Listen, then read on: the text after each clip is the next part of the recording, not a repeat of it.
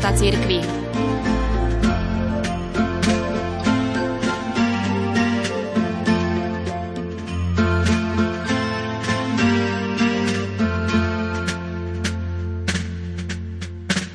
Osobe slávneho lorda kancelára Tomáša Móra, ktorý všetkých priťahoval ušľachtilosťou svojej mysle a srdca a hlbokou ľudskosťou, sa stretávame s mužom mimoriadne znešeným a sympatickým. Spájalo ho celoživotné priateľstvo s veľkými básnikmi a umelcami svojej doby a najväčší učenci krajiny naplnení čistým obdivom sledovali prednášky tohto génia, ktorý prenikavou ostrosťou svojej mysle a úžasnou rýchlosťou vnímania vzbudzoval údiv. Tomáš Morus ako kresťan odvážne vydával svedectvo pravde. A to nie až vtedy, keď mu išlo o hlavu. Kresťanské zásady formovali jeho myslenie, reč a konanie už ako študenta, neskôr ako sudcu a potom ako najbližšieho spolupracovníka kráľa. Syn poctivého londýnskeho sudcu, mimoriadne nadaný a inteligentný Tomáš, išiel v otcových šľapajách. V roku 1501, keď mal len 23 rokov, bol už právnikom a o tri roky neskôr zasadal ako poslanec v parlamente. Málo kto však vedel, že tento mladý muž žil 4 roky u Kartuziánov, kde si prehlbil teologické znalosti a svoju vieru, takže po celý život zostal veľkým mužom modlitby a pokánia. Tu sa rozvinul aj jeho mimoriadne vnímavý zmysel pre spravodlivosť spojený s citlivým svedomím. Preto sa bez ohľadu na konkrétnu osobu denne starostlivo ujímal nespočetných právnych sporov a často neúnavne pracoval aj na prípadoch, ktoré boli celé desaťročia odložené, až kým sa predsa len jedného dňa nevyriešili. To všetko spôsobilo, že si získal medzi ľuďmi veľkú obľubu. Dlhší čas pomýšľal na to, že sa stane kňazom alebo mníchom, ale po zrelom zvážení sa v roku 1504 oženil. Narodili sa im tri dievčata a jeden chlapec. Žiaľ, po šiestich šťastných rokov manželstva jeho manželka zomrela a keďže boli jeho deti ešte malé, 33-ročný zanepráznený politik sa oženil s dovou, ktorá sa deťom stala dobrou druhou mamou a ako šikovná gazdina viedla rozľahlé pánstvo v Chelsea v prepichovej časti Londýna. Vďaka príjemnému a priateľskému správaniu Tomáša Móra znášanlivého a mierneho pána domu, bol ich rodinný život harmonický. Tomáš dbal o to, aby sa aj jeho dcerám dostalo solidného vzdelania, takže na tie časy mali rozhovory pri stole nezvyčajne vysokú intelektuálnu úroveň. Jeho krásny dom bol otvorený pre rolníkov z okolia i pre významných mužov svojej doby, napríklad nemecký maliar Holbein alebo biskup svätého života Jan Fischer. Doma v rodine sa pestovala hudba a okrem galéria a knižnice sa tu nachádzala predovšetkým domáca kaplnka, v ktorej sa rodina spolu so služobníctvom denne schádzala na večernú pobožnosť. Boh mal v dome Tomáša Móra svoje pevné miesto. Pri stole samozrejme vždy sa pomodlili a čítal sa aj úryvok zo svätého písma. Hoci bol Tomáš Mórus vo všetkom nenáročný a na najvýš skromný, vážený sudca si občas doprial radosť nakrmiť zvieratá vo svojej zoo, vtáky, opice, líšky. Oveľa dôležitejšia a cenejšia však pre neho bola starostlivosť o chorých chudobných v hospici, ktorý dal postaviť na svojom pozemku z vlastného vrecka veľkoryso sítil stovky núdznych počas hladomoru a svojich robotníkov na poli neprepustil dokonca ani vtedy, keď nebolo dostatok práce. V noci sa často potuloval ulicami Londýna, aby diskrétne a s povzbudivými slovami rozdával almužny biedným. Kráľ Henrik VIII si želal, aby tento neobyčajne vzdelaný muž, právnik, stal po jeho boku pri všetkých vládnych záležitostiach – Kráľ, ktorý bol po svojej korunovácii v roku 1509 považovaný za verného katolíka a od pápeža dostal titul obranca viery, poveril Tomáša Móra úradom kráľovského vyslanca. Vymenoval ho za pokladníka, osobného poradcu a potom na tri roky za lorda kancelára Anglicka, čo bol najvyšší úrad po kráľovi. Mórus ale nevyhľadával ani pocty, ktoré mu boli udelené, ani kariéru. Ako najvyšší sudca krajiny bol ideálom štátnika. Nepodplatiteľný, nebojacný, čestný, pohotový, spravodlivý a zároveň prívetivý a vtipný. Všetky tieto vlastnosti si na Tomášovi cenil aj kráľ, ktorý ho zahrňal titulmi, hodnosťami a pozemkami. Na druhej strane Morus, ktorý sa nikdy nenechal oslepiť slávou a leskom, ako skúsený znalec ľudí videl slabý charakter svojho kráľa, jeho sebectvo a ľahkovážnosť. Preto svojmu zaťovi, Róperovi, bez akýchkoľvek ilúzií povedal Ďakujem Bohu, pretože kráľ žiadnu inú osobu v krajine nevyznamenáva tak ako mňa.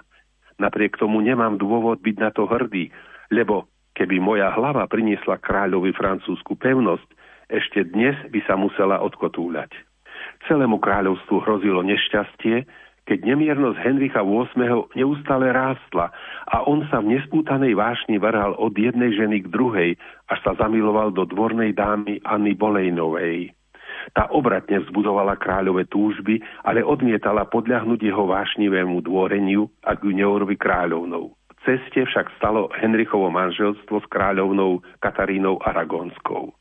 Henrik sa ho teraz snažil všetkými prostriedkami anulovať. Spočiatku dúfal, že jeho verný lord kancelár nájde riešenie rozvodovej otázky, ale čoskoro si uvedomil, že jeho podporu nezíska. Tomáš Moru sa ho naliehavo snažil odradiť od jeho úmyslu požiadať v Ríme o pápeské vyhlásenie neplatnosti manželstva. No u sklamaného kráľa padali všetky rady na neúrodnú pôdu. Keď sa Henrik VIII v roku 1531 po pápežovom zamietnutí žiadosti anulovať jeho právoplatné manželstvo s Katarínou vyhlásil za hlavu anglikánskej cirkvi, aby presadil svoje manželské plány, nastal v roku 1532 rozkol s Rímom. Po 12 rokoch vernej služby sa 54-ročný lord kancelár Tomáš vzdal úradu, aby nemusel slúžiť kráľovi, ktorý neposlúchol svetú stolicu.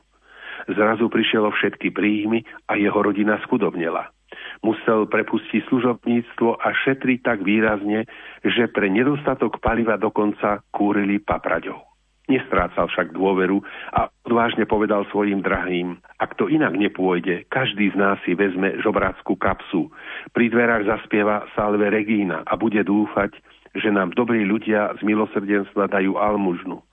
Tak môžeme všetci zostať spolu a spoločne sa radovať.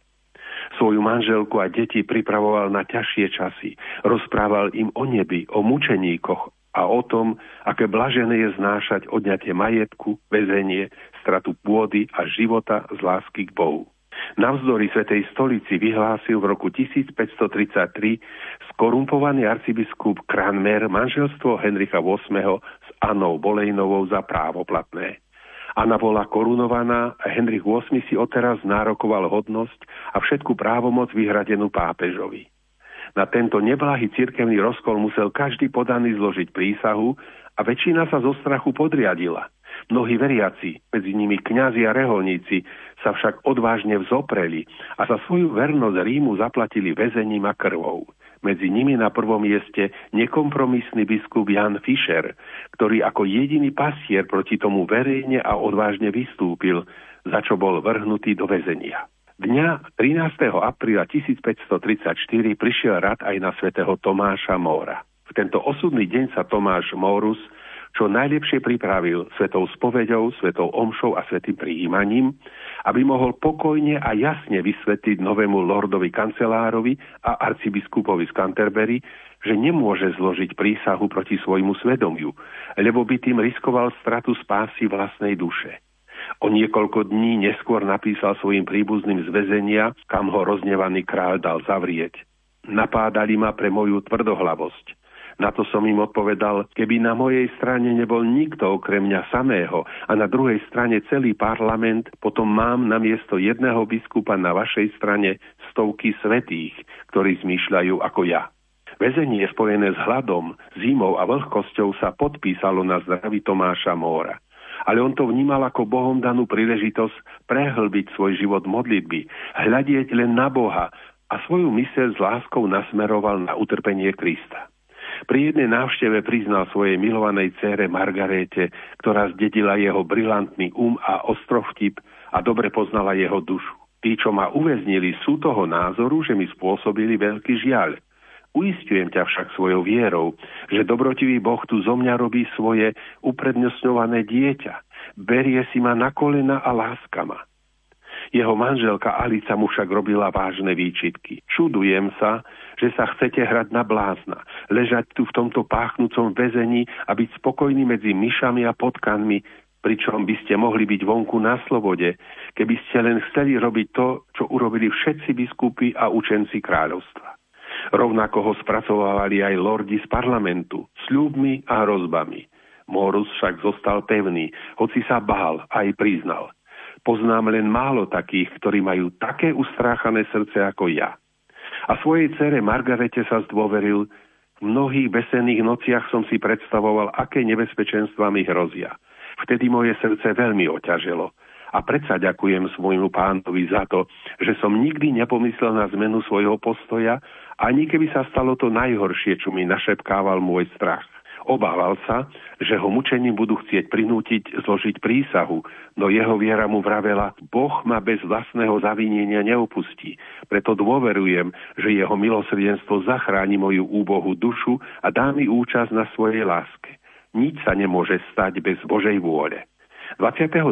júna 1535 bol sťatý staručký biskup Jan Fischer, ktorému krátko predtým pápež udelil hodnosť kardinála. O niekoľko dní neskôr bol z vlasti zrady obvinený aj jeho priateľ Tomáš Morus, najschopnejší právnik v Anglicku, a to len na základe podplatenej výpovede falošného svetka. Morus povedal, nikomu neubližujem, nič zlého nehovorím, nič zlé si nemyslím, všetkým želám len dobro. A ak to nestačí na to, aby človek zostal nažive, potom popravde ani netúžim ďalej žiť. Tiež by dal Boh, aby moja smrť priniesla kráľovi dobro.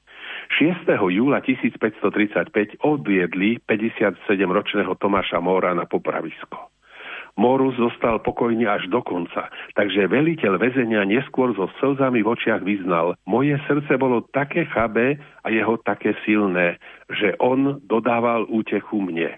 Úplne zoslabnutému dôsledku 15-mesačného väznenia mu museli pomáhať výjsť na popravisko, pričom on ešte žartoval Dolu už zídem sám. Objal kata a povzbudzoval ho hlavu hore človeče, schop sa, neboj sa vykonať svoju povinnosť. Mám krátky krk, takže dávaj pozor. Na popravnom klate si odsúdený na smrť ešte starostlivo odhrnul na bok bradu a vtipne poznamenal, aspoň tá nespáchala zradu. Posledné slova, ktoré Tomáš Mórus pred popravou povedal, zomieram ako verný služobník kráľa, ale na prvom mieste služobník Boží, boli o niekoľko dní známe po celej Európe. Jeho hlavu, podobne ako hlavu jeho spoločníka v utrpení, biskupa Jána Fischera, nastokli na kôl a niekoľko dní bola vystavená na moste London Bridge. V roku 1935, presne 400 rokov po ich mučenickej smrti za jednotu cirkvy a primát pápeža, sa uskutočnilo spoločné svetorečenie obidvoch veľkých mužov Anglicka.